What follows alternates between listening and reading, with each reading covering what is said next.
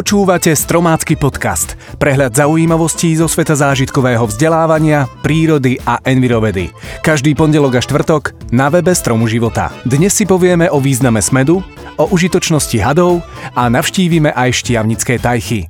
Dnešné témy pre vás vybrali Jozef Kahan a Anna Uhrinová. Ja som Marek Koleno. Máte dnes so sebou fľašu s vodou alebo pohár na stole? Aha, takže až teraz ste si spomenuli, že ste okrem kávy ešte nič nevypili. V ľudskom tele sa každý deň vyrobí okolo 2,5 litra tekutín, ktoré sa vylúčia močom, potením či dýchaním. Na udržanie rovnováhy treba tekutiny počas celého dňa doplňať. Smet je pocit vyvolaný nedostatkom tekutín, ktorý vyvoláva potrebu piť. Prejavuje sa pocitom sucha na povrchu jazyka a v hltane, k čomu sa pridá ešte pôsobenie niektorých hormónov. Smet pociťujeme, ak stúpne koncentrácia sodíka v krvnej plazme nad určitú hranicu.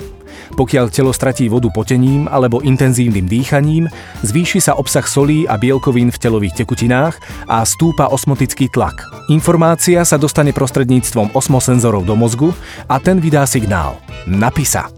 Jednoducho môžeme povedať, že mozog bije na poplach, keď je krv príliš hustá. Pokiaľ človek nemá možnosť piť, veľmi rýchlo stráca telesnú hmotnosť a slabne. Pri dlhšie trvajúcej dehydratácii sa dostavujú bolestivé krče, môžu sa objaviť duševné poruchy a halucinácie. Pociťovanie smedu znamená, že telo už dehydratované je. Piť by sme teda mali priebežne počas celého dňa.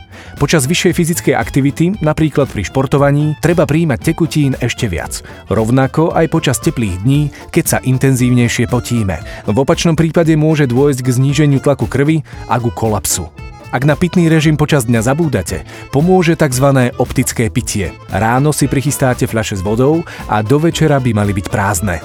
Odporúčame tiež riedené, prírodné, ovocné a zeleninové šťavy, ktoré organizmu navyše dodávajú rozpustenú vlákninu a vitamíny. Had je opradený mnohými poverami, legendami a príbehmi. Žiaľ, v európskych krajinách sú týmto živočíchom pripisované najmä zlé vlastnosti. Avšak v Indii a ďalších krajinách Ázie hady dodnes uctievajú ako symboly múdrosti a vznešenosti. A napríklad v starovekom Egypte ich uctievali ako nositeľov sily života a smrti. Ak si myslíte, že hady sú sliské, Mýlite sa. Ich telo je pokryté tvrdými šupinami, ktoré sú lesklé a odrážajú svetlo. Tenkú vrstvu z povrchu tela had pravidelne niekoľkokrát do roka zvlieka, čo mu umožňuje zväčšovať svoj objem.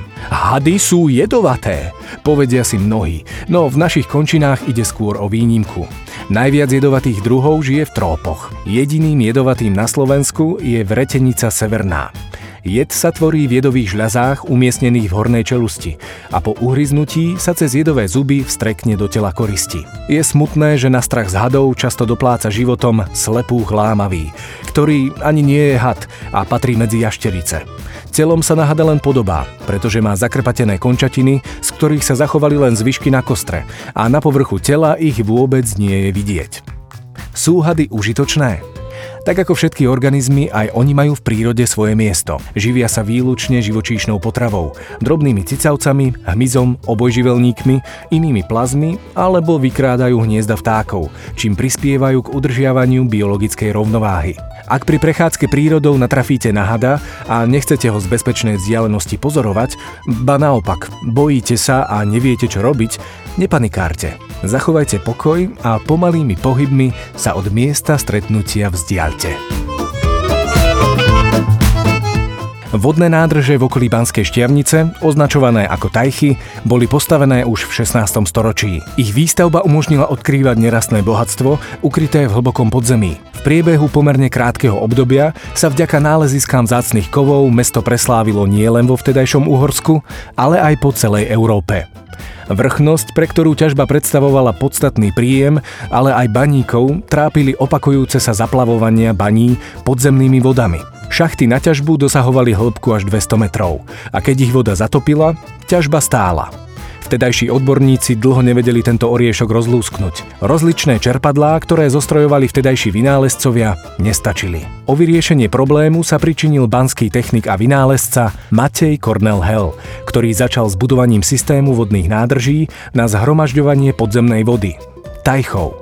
Skonštruoval aj banské čerpadlá s pákovým pohonom, ktoré voda v nádrži poháňala. Tak vznikla rozsiahla vodohospodárska sústava.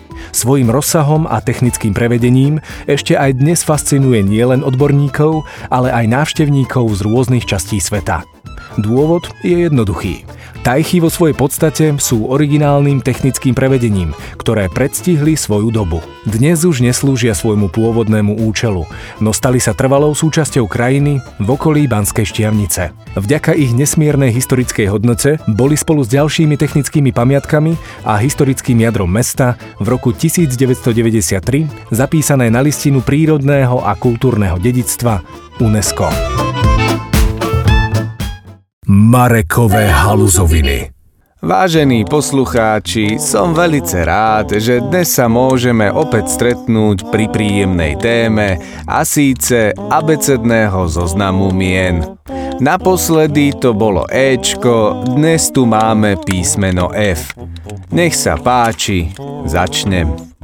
Fábia, Fabián, Fabiána, Fabiola, Fabius, Fatima, Faustín, Faustína, Febrónia, Federika, Fedor, Fedora, Felícia, Felicián, Félix, Ferdinand, Ferdinanda, Fidel, Fidelia, Filemon, Filbert, Filip, Filipa, Filipína, Filomén, Filomína, Flávia, Flavián, Flavius, Flór, Flóra, Florencia, Florencián, Florentín, Florentína, Florián, Floriána, Florína, Fortunát, Fortunáta, Fraňo, František, Františka, Frederik, Frederika, Frida, Fridolín, Fridolína, Friedrich a Fruzína. Budem velice rád, keď mi dáte vedieť, ktoré písmeno by ste chceli počuť v relácii na budúce. Napíšte mi na adresu PO Box jazyková poradňa slovenských mien v správnom tvare Štúrova 27. Ďakujem. Tak, to bolo z dnešného podcastu všetko. Na budúce si povieme, ako sa dá nahradiť ropa, odpovieme si na otázku, prečo komáre pijú krv a bližšie sa pozrieme aj na líšku. Teším sa na vás už tento pondelok a budem veľmi rád, ak nám dáte aj odber. Ďakujeme.